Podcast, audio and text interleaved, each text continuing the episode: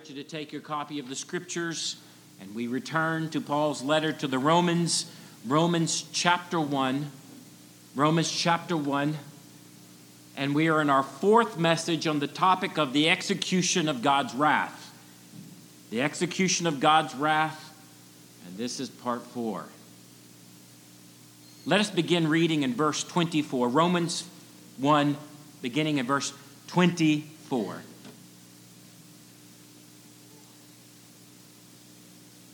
Therefore, God also gave them up to uncleanness and the lust of their hearts to dishonor their bodies among themselves, who exchanged the truth of God for the lie and worshiped and served the creature rather than the Creator, who is blessed forever. Amen.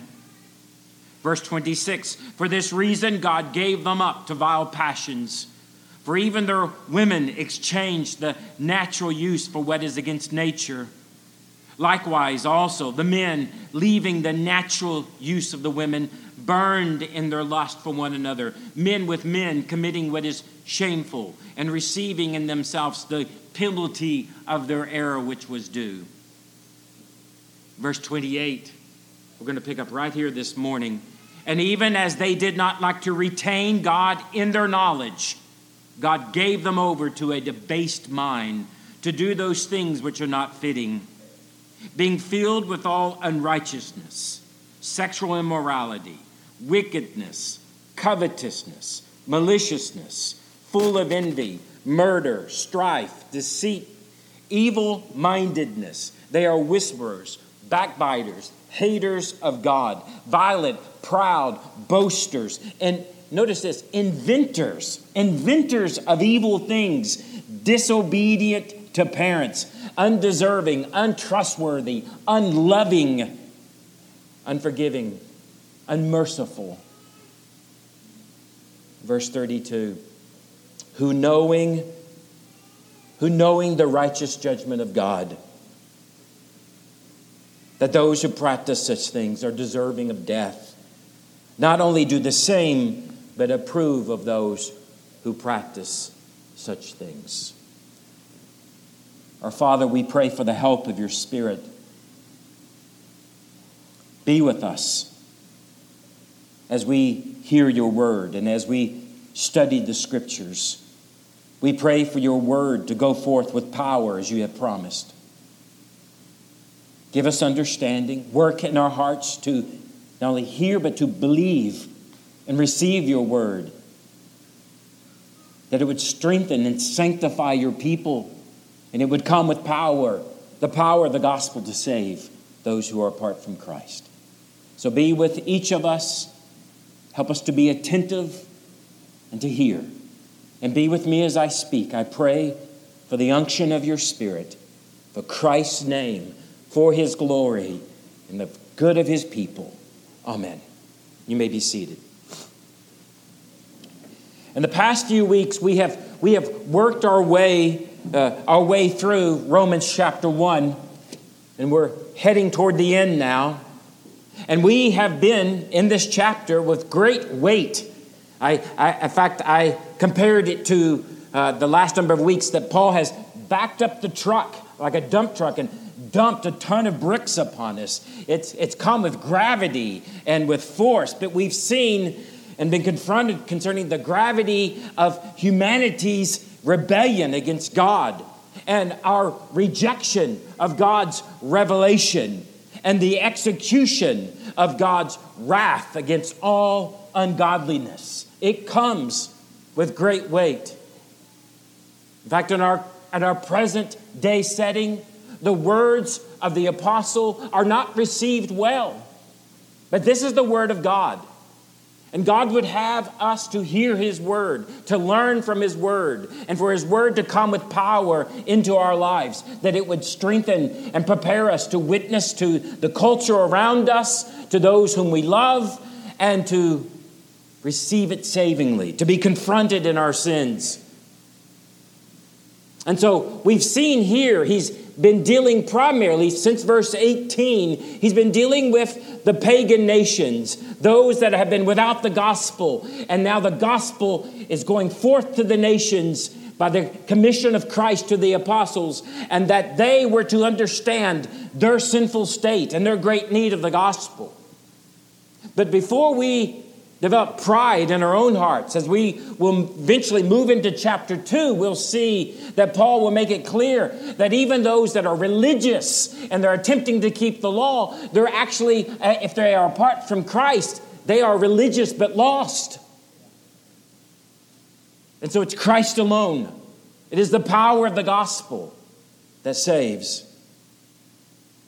Understand that this passage that we have been working our way through is not only a glimpse into the wickedness of the world, but it's also, it also reflects the sinfulness that still exists in our hearts or in the fallen culture, the sinful hearts of modern day man. Mankind has not we have not morally progressed and put behind us the wicked behavior that's listed here in this passage. We have not. As I mentioned recently, we have not evolved, but the Bible teaches that, in fact, man continues to devolve into rebellion and sin. The truth is, as we read this passage and we consider a modern day setting, the truth is that, in fact, we've become increasingly experts at sin. And collectively, and collectively, we live in a day when nation states embrace and promote the behavior that we see here in this passage. Many of these sins that are here, that the, using the many of the sins that are found here, and using the language that we read this morning uh, from our catechism in question 88, are more are, are there more heinous sins in the sight of God? And the answer is what? Yes. There are. There are heinous sins, sins that are high handed sins, sins that are exceedingly wicked.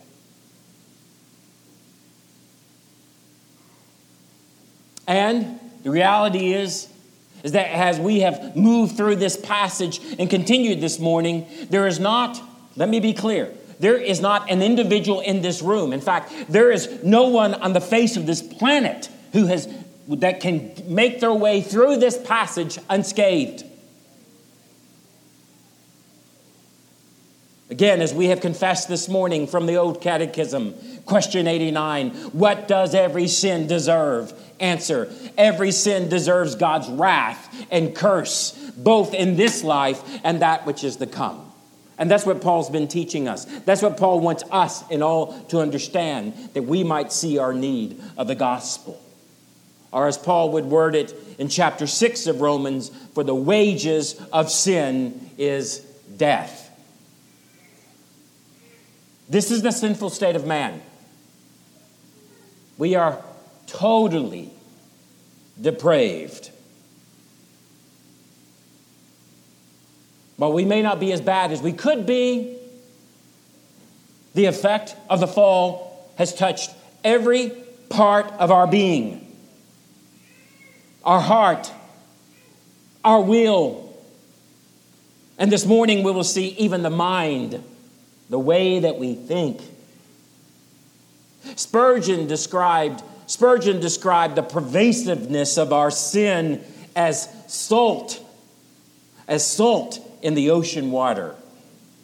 He said it like this quote, as the salt flavors every drop in the Atlantic, so does sin affect every atom of our nature. It is so sadly there, so abundantly there, that if you cannot detect it, you are deceived, he says.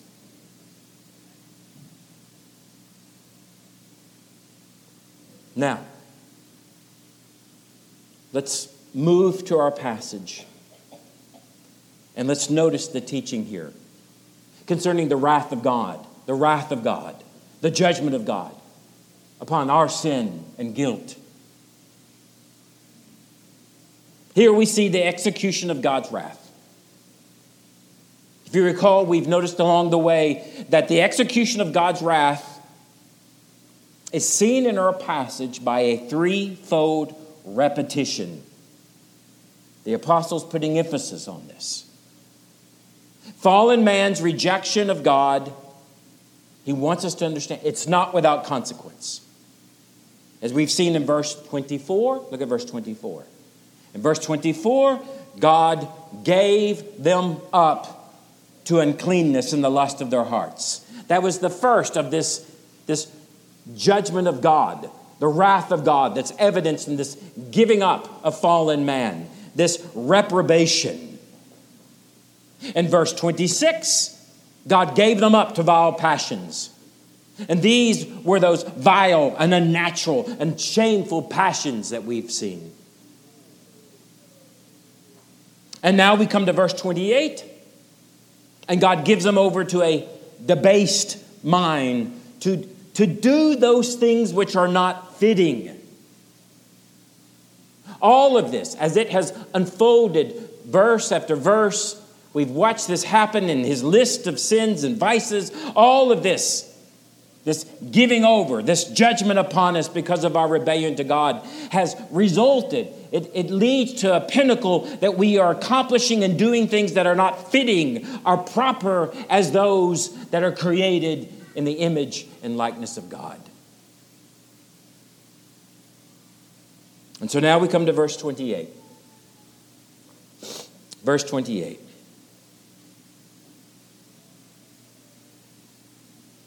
The third, the third, God giving them up. So, number one this morning is that third point there of Paul giving us up, giving fallen man up and reprobation. In verse 28, God gave them over or up to a debased mind. Look at, look at verse 28. And even, even as they did not like to retain God, notice the language here, in their knowledge. It has to do with thinking, knowledge, the mind. Because they did not like to retain God in their knowledge, look what happens. God gave them over, gave them over to a debased mind to do those things which are not fitting.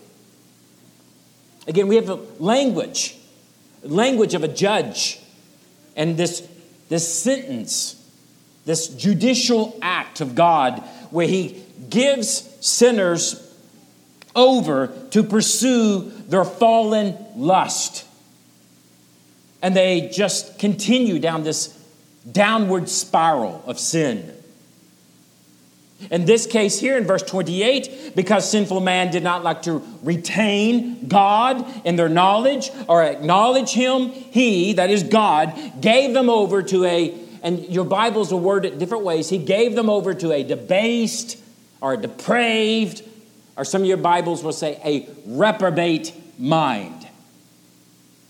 That is, it's now affected the mind in such a way that the fallenness of man's mind is a mind or a way of thinking that lacks it lacks sound or moral judgment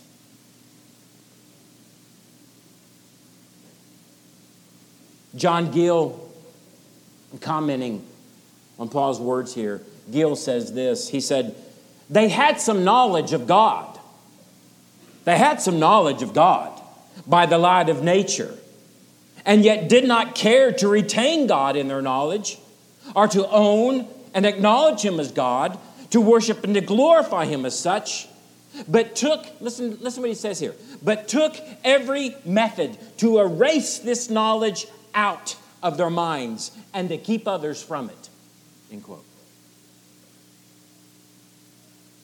And notice the last part of verse 28 that this debased mind, it leads it leads to, to things which are not fitting, or, or doing things that are not proper, or things that ought not to be done, is what he's saying. So the mind of the fallen man the depraved mind. The man's mind apart from Christ, and especially those that are given over in reprobation. The depraved mind, the reprobate mind, is incapable of discerning what is right and good. It's unable to make a sound moral judgment, so it chooses that which is improper. It chooses wickedness that actually leads to destruction.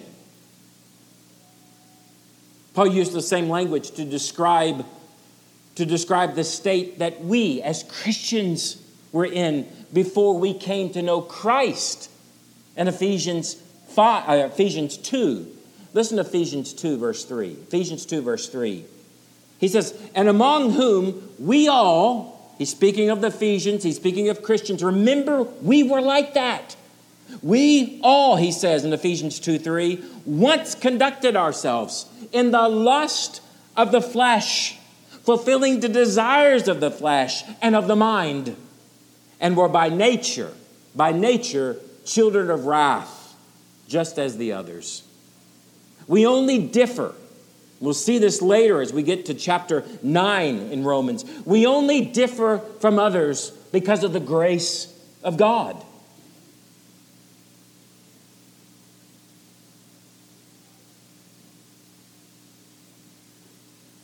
And so God gave them over to a debased mind. Verse 28.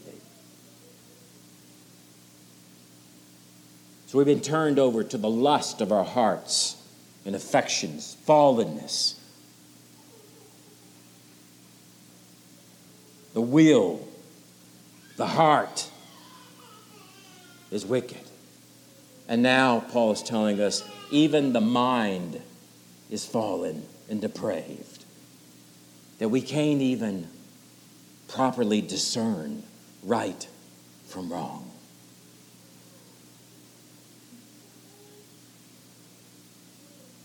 Now, in verse next in, in 29 through 31, the apostle moves, he moves from there and he moves through you, what you might call a catalog of sins.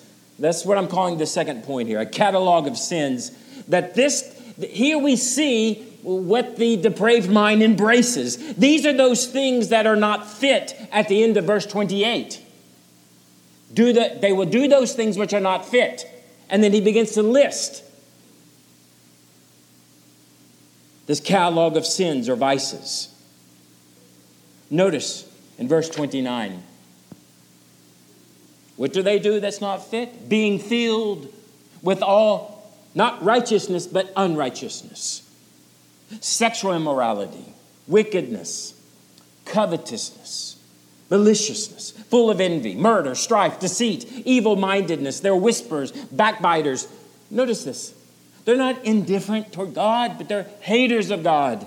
Violent, proud, boasters, inventors of evil things, disobedient to parents, undiscerning, untrustworthy, unloving, unforgiving, unmerciful.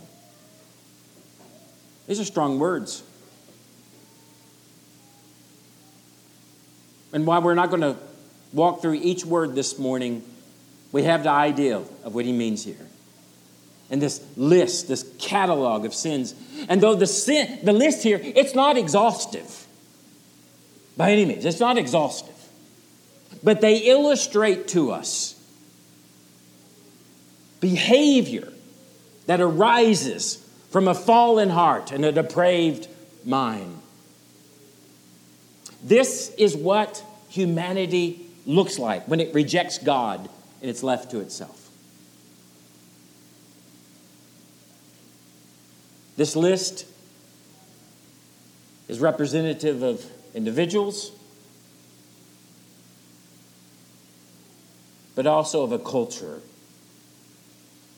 like the ancient pagan cultures of Paul's day, but also of our day. God's word here is describing our present state.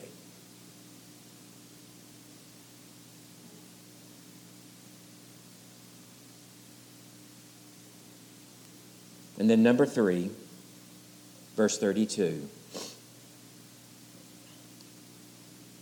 They know. We know. They know the righteous judgment of God. Look at verse 32. Who, knowing, knowing, we are without excuse. Hasn't Paul already told us that? Knowing the righteous judgment of God, that those who practice such things are deserving of death, not only do the same, but also approve of those who practice them.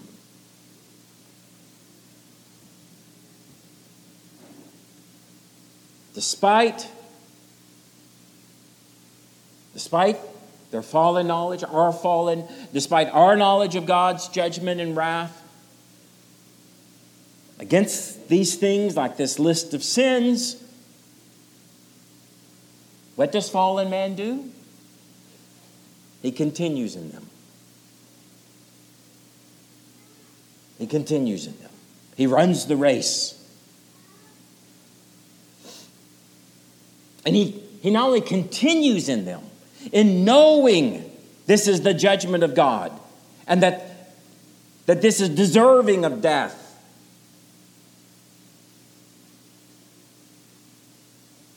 He not only continues in them, but fallen man will approve of those who practice such things.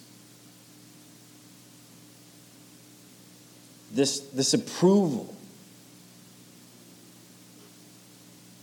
indicates that this is a deep seated rebellion against God's moral order.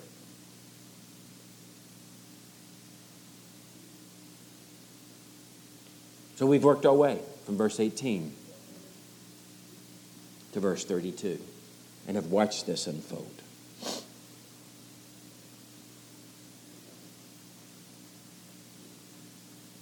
Now, let me say a few things concerning this. And the way of application here, and what Paul is doing, he's, he began the gospel in 16 and 17 of chapter 1. He's going to pick it back up in chapter 3. But his goal is to, his goal is for us to see the fallenness of humanity the wrath of God upon us as fallen creatures. His goal is that we would see our great need of the gospel. The, this passage should call and stir each of us in this room to go to God, to cry out to God in prayer, and to ask Him to examine our hearts to examine our lives for areas where we have clearly rejected God's truth. And I'm saying this to Christian and non Christian alike.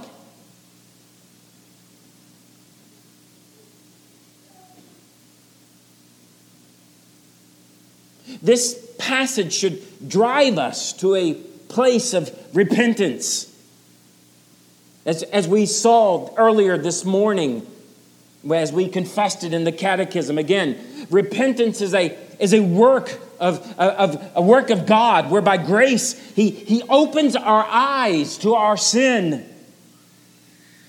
he opens our eyes to our guilt and then we as he opens our eyes to our sin and guilt the grace of god in repentance comes to us and we not only see our sin and guilt but his grace opens our eyes that we rightly see grace and mercy of God that are found in Christ alone.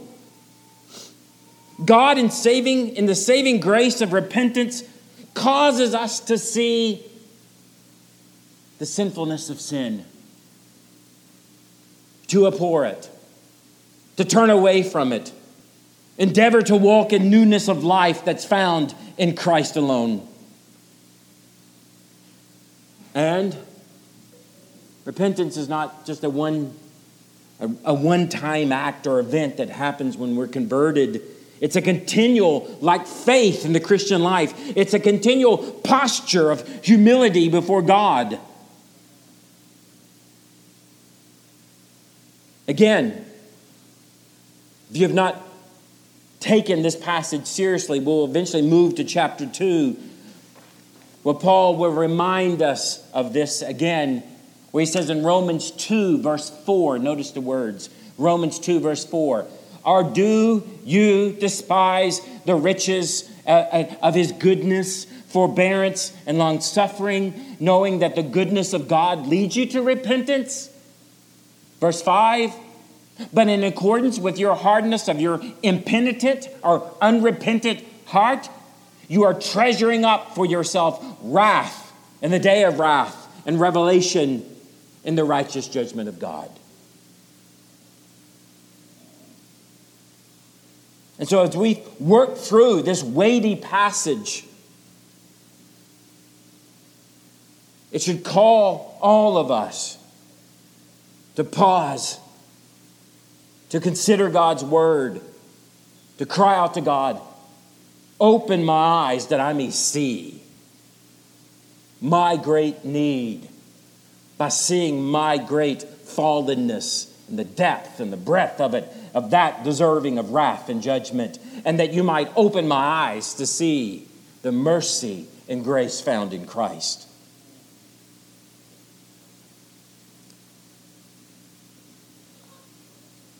And while this passage highlights the depth of human sin,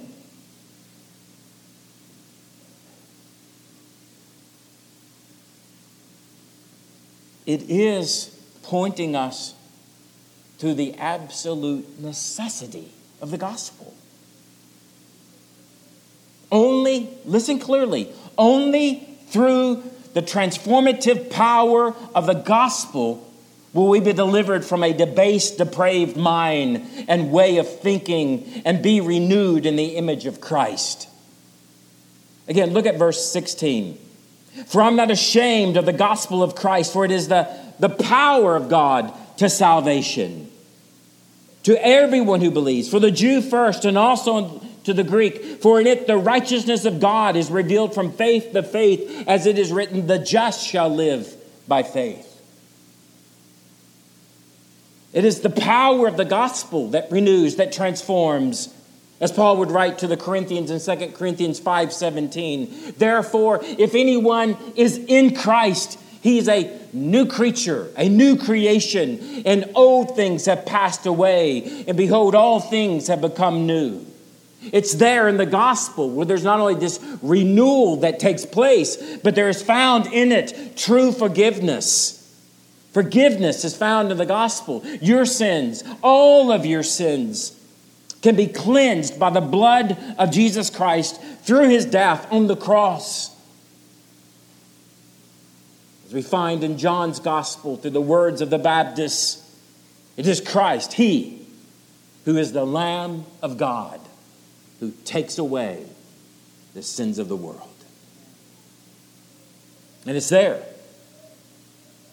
that our faith must rest and be placed in the person and the work of Christ on the cross for eternal life and forgiveness of sin. It is there.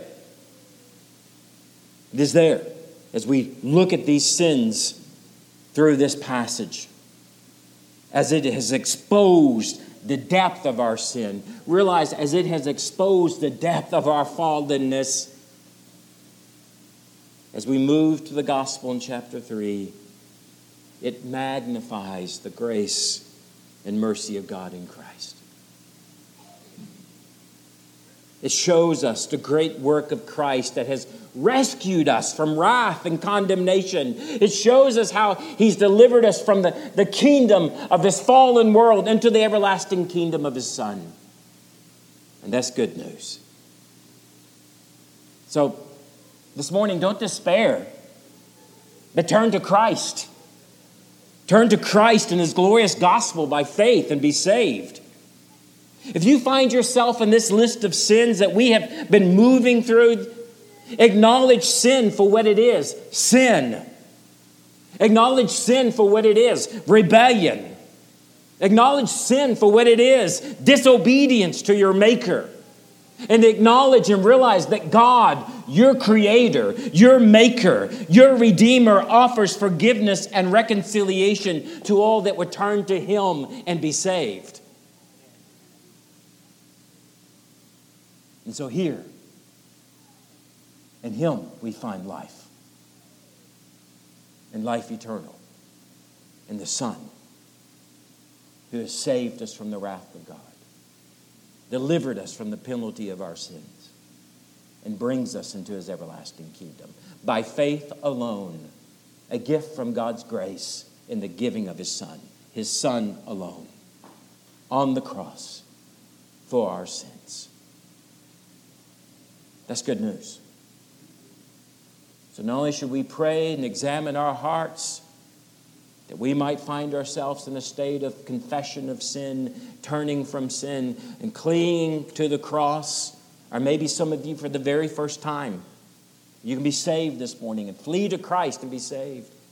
But we should also be in a state of thanksgiving and praise when we realize the depth of our depravity and how God has saved us and given us life in His Son.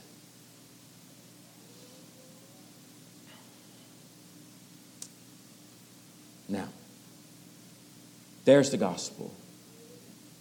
There's this passage we're in so far.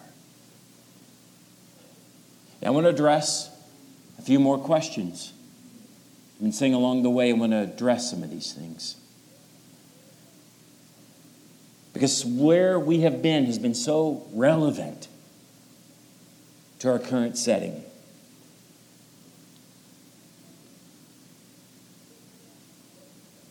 So, how did how did western civilization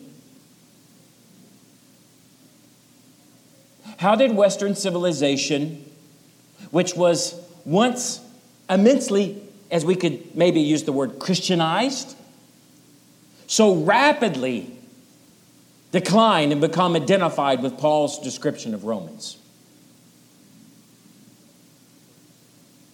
How did much, how did much of the visible church come to embrace or become soft concerning the sinful behavior found in Romans 1?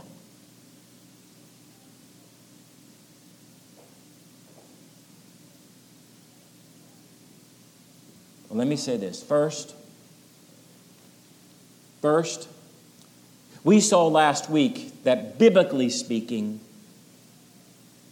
what, what has happened is that sin and depravity in mankind has rejected the original intent of the creative order.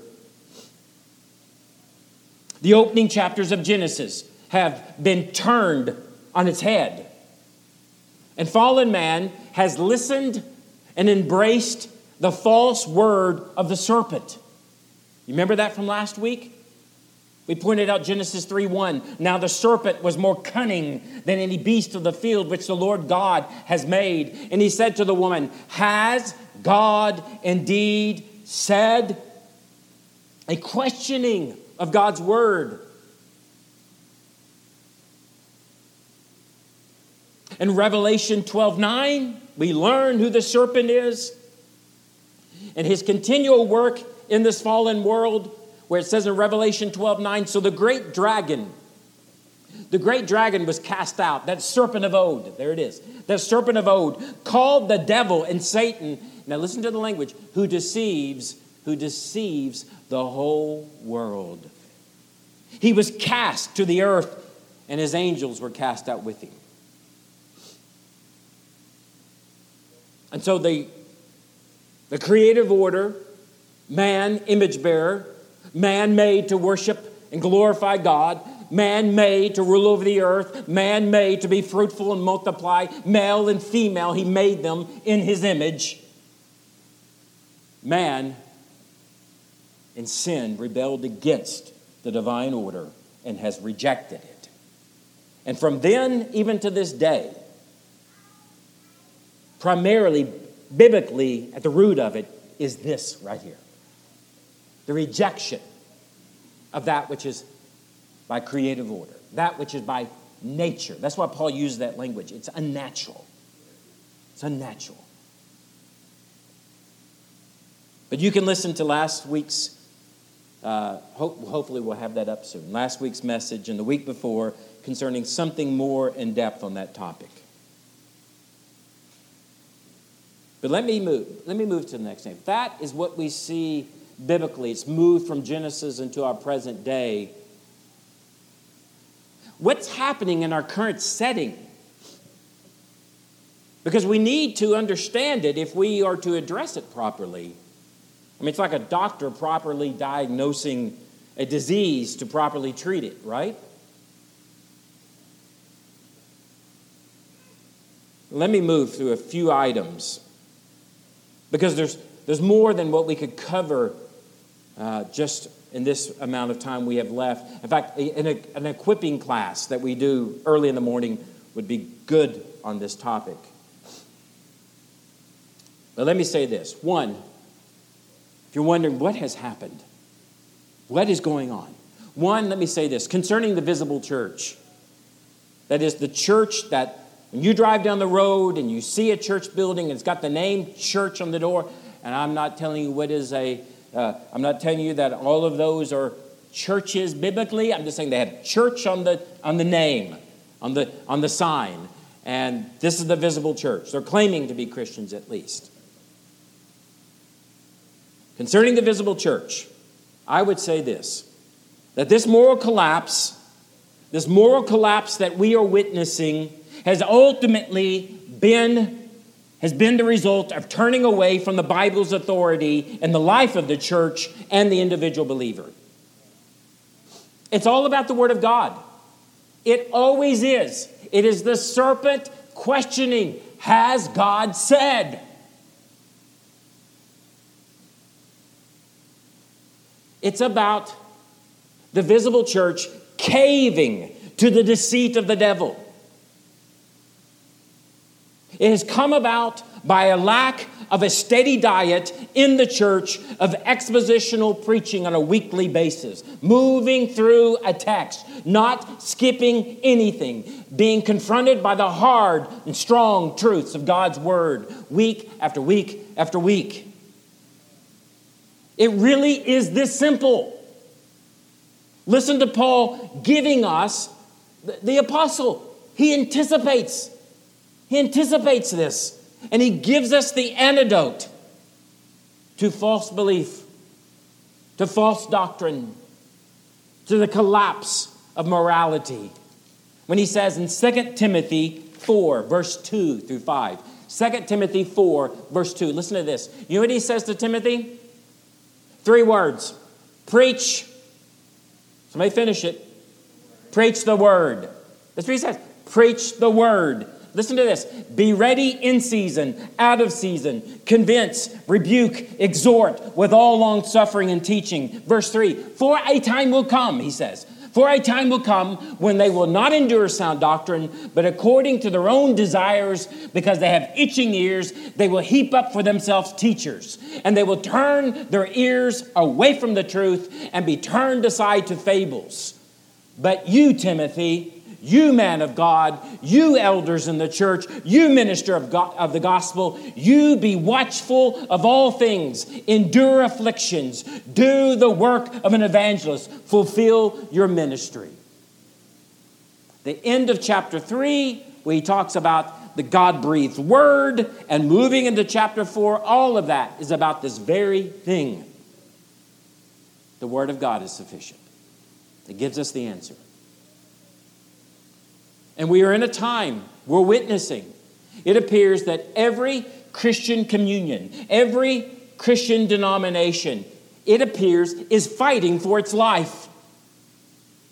And it typically revolves around, or ultimately will go back around to this issue concerning the authoritative Word of God. Will it have first place in the life of the church and the believer? It's that simple. It's not complicated, but the devil wants to make it complicated. Secondly, Paul in chapter 1 unfolded, listen to this, the downward spiral of sin and depravity. It began, you remember? It began with a rejection of the revelation of God. You remember verse 2? I mean, verse 20? Chapter 1, verse 20. For since the creation of the world, his invisible attributes are clearly seen, being understood by the things that are made, even his eternal power and Godhead, so that they are without excuse. He began with a, this, this word of a rejection of God, of the revelation of God in creation. And that rejection of God leads to, do you remember? Idolatry, false worship. And that distorted view of God are an embracing of false gods and idolatry, which in turn it led to a distorted view of human beings as image bearers of God. And it leads to, you remember those verses? To a sinful use of our bodies. And then eventually to a debased or depraved way of thinking where we continue to be flushed down the drain of depravity. Again, it's a rejection of the revelation of God, the truth of God, the Word of God. It's a rejection from the two books the book of nature, general revelation, and the book of God's Word, special revelation, the Scriptures. They reject both.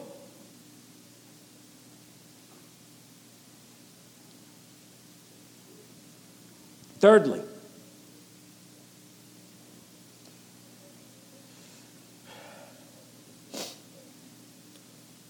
what has taken place from the beginning. Remember, the evil one plays the long game. He's for the long game. He has observed us for thousands of years. He knows us. He knows what pushes our button. There has been, thirdly, a slow march and progression, especially in our current setting in the West. How did we get from a, what we might think of as a Christianized civilization? And we could talk about that, what that actually means and doesn't mean. But how did we get from that to what we are witnessing today?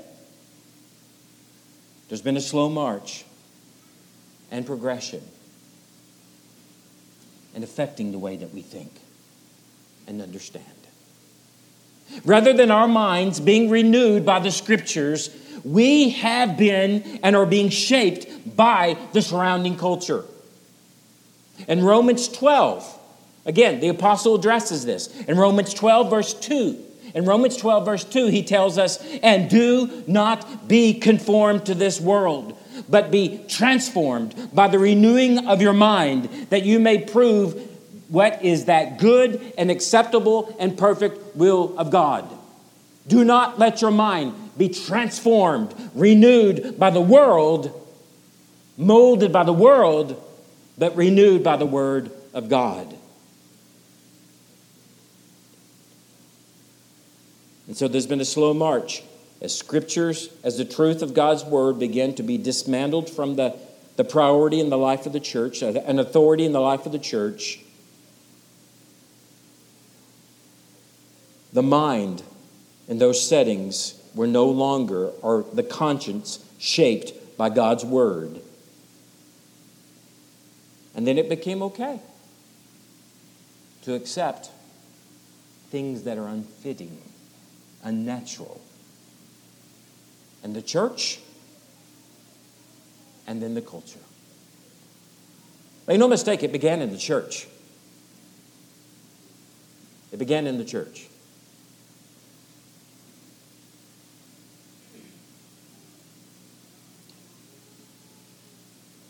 Number four, listen to this. Carl Trueman. Carl Trueman, in his book, Strange New World. In his book, Strange New World, opens, listen to this, he opens with the thought that it's as if we are trapped in a world where nothing behaves in quite the way we expect. He says it's as if we are Alice in Wonderland or in the Matrix or like in the Matrix series of movies. Or I would add to his list Orwell's novel 1984.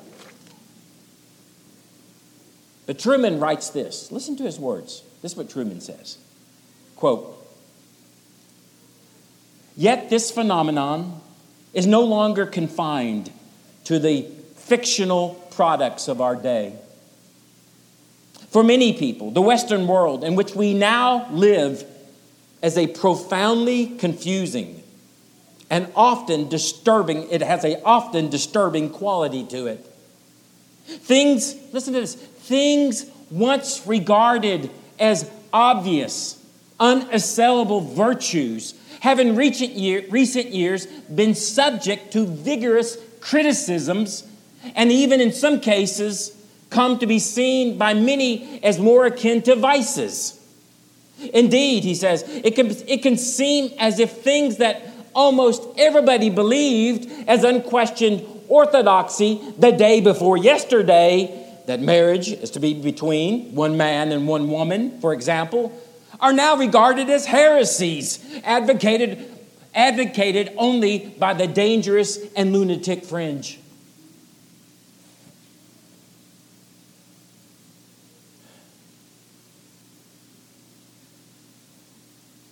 Strange New World by Carl Trueman. That's a helpful resource. He will take you back more than a century and describe the philosophical thought, the things that happened from Darwin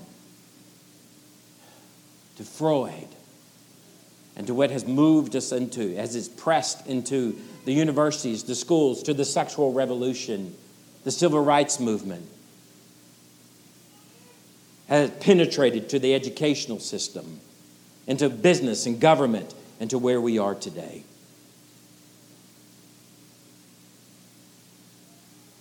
Just to get an idea.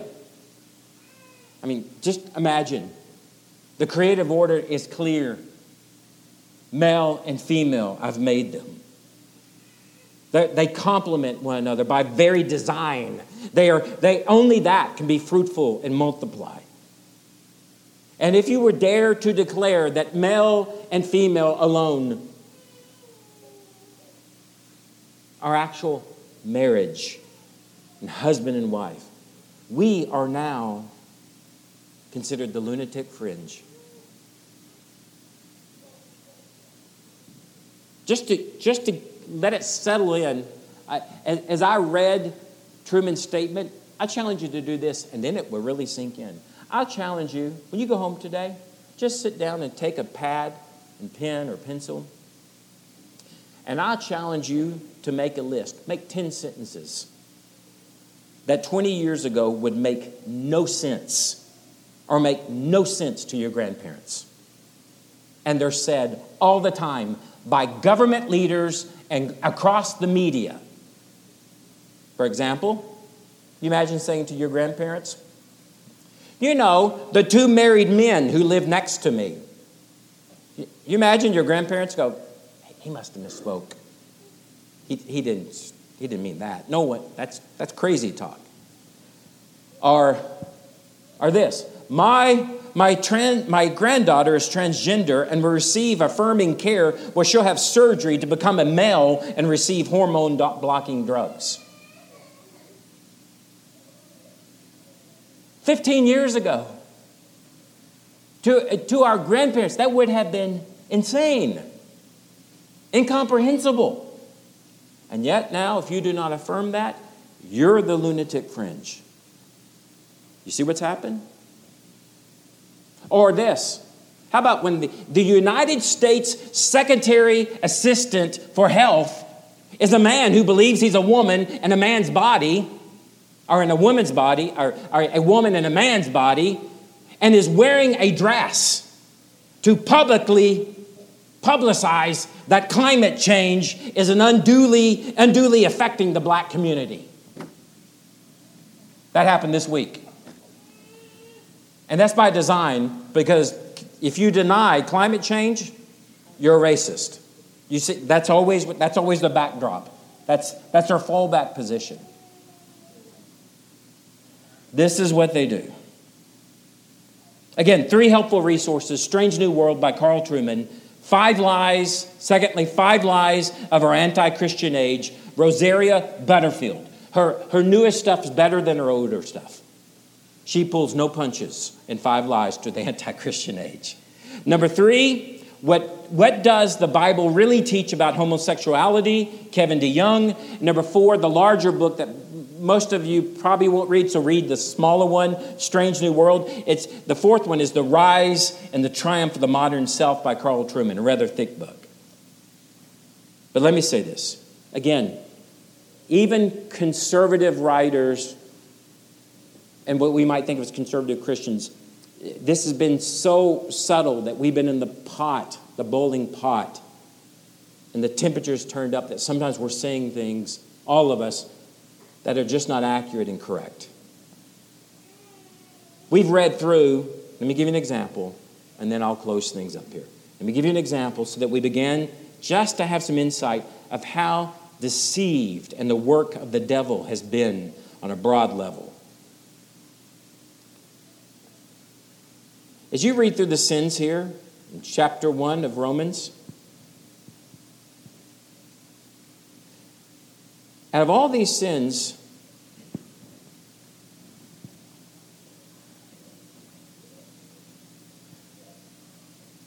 have you noticed that these are things that people do?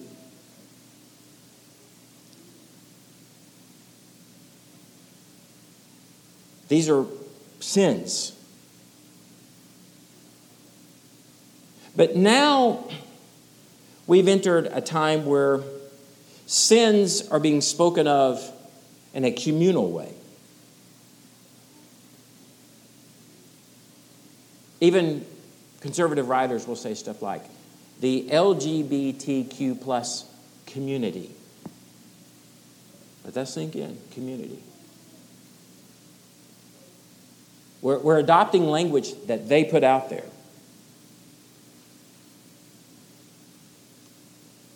I mean, are we going to start saying the covetous community, the full of envy community, the murder committed community, the strife, deceit, the evil mindedness community, the haters of God community? I mean, what other sin do we do that with? We don't do that.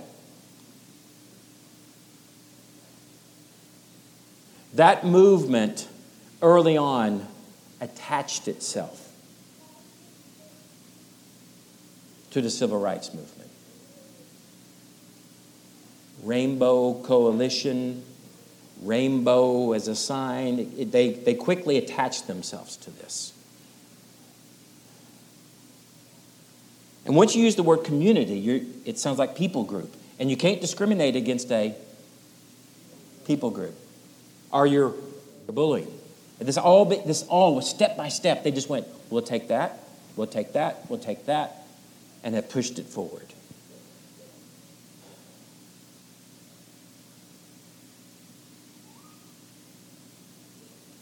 and it's headstrong into politics. They've taken over the media and, and Hollywood.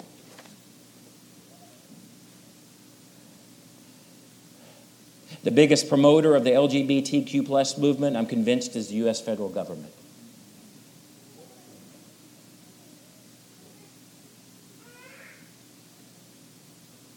And if you think one political party is going to stand a little more against it than the other, you're, you're, you're probably mistaken because one is being very quiet about it that used to be more vocal about it. Nothing is being spoken about the family anymore. It's just quiet.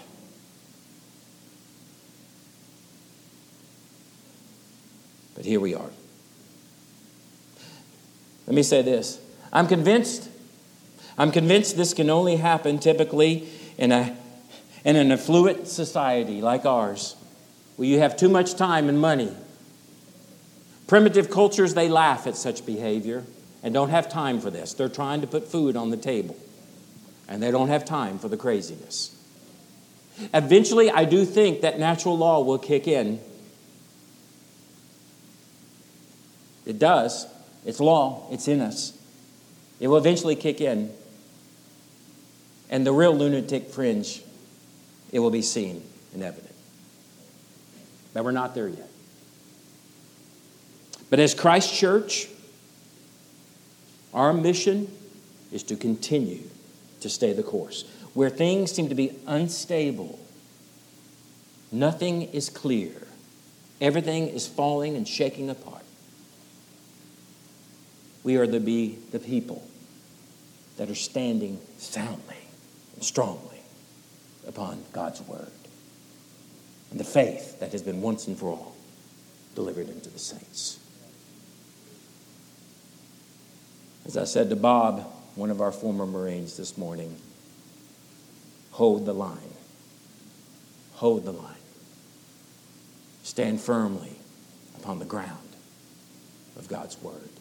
Let us boldly proclaim it to our loved ones and friends who are deceived that they need Christ, to the nation that needs Christ. There are very few laws, very few politicians that we will be able to elect that's going to turn this. It will have to be faithful preaching, faithful heralding of the gospel in the church and outside of the church. And it's going to take time and be hard work. But let's continue with the task. This morning we've heard the gospel. The gospel is that Christ Christ, the Son of God, has died for our sins on the cross and gives us eternal life received by faith and faith alone. It's found in His Word. There is salvation. We see it in the table. We come to the table this morning, and there's the bread and the wine, his broken body symbolized in the broken bread, his blood symbolized in the cup, and the cup that he drank for us of God's wrath.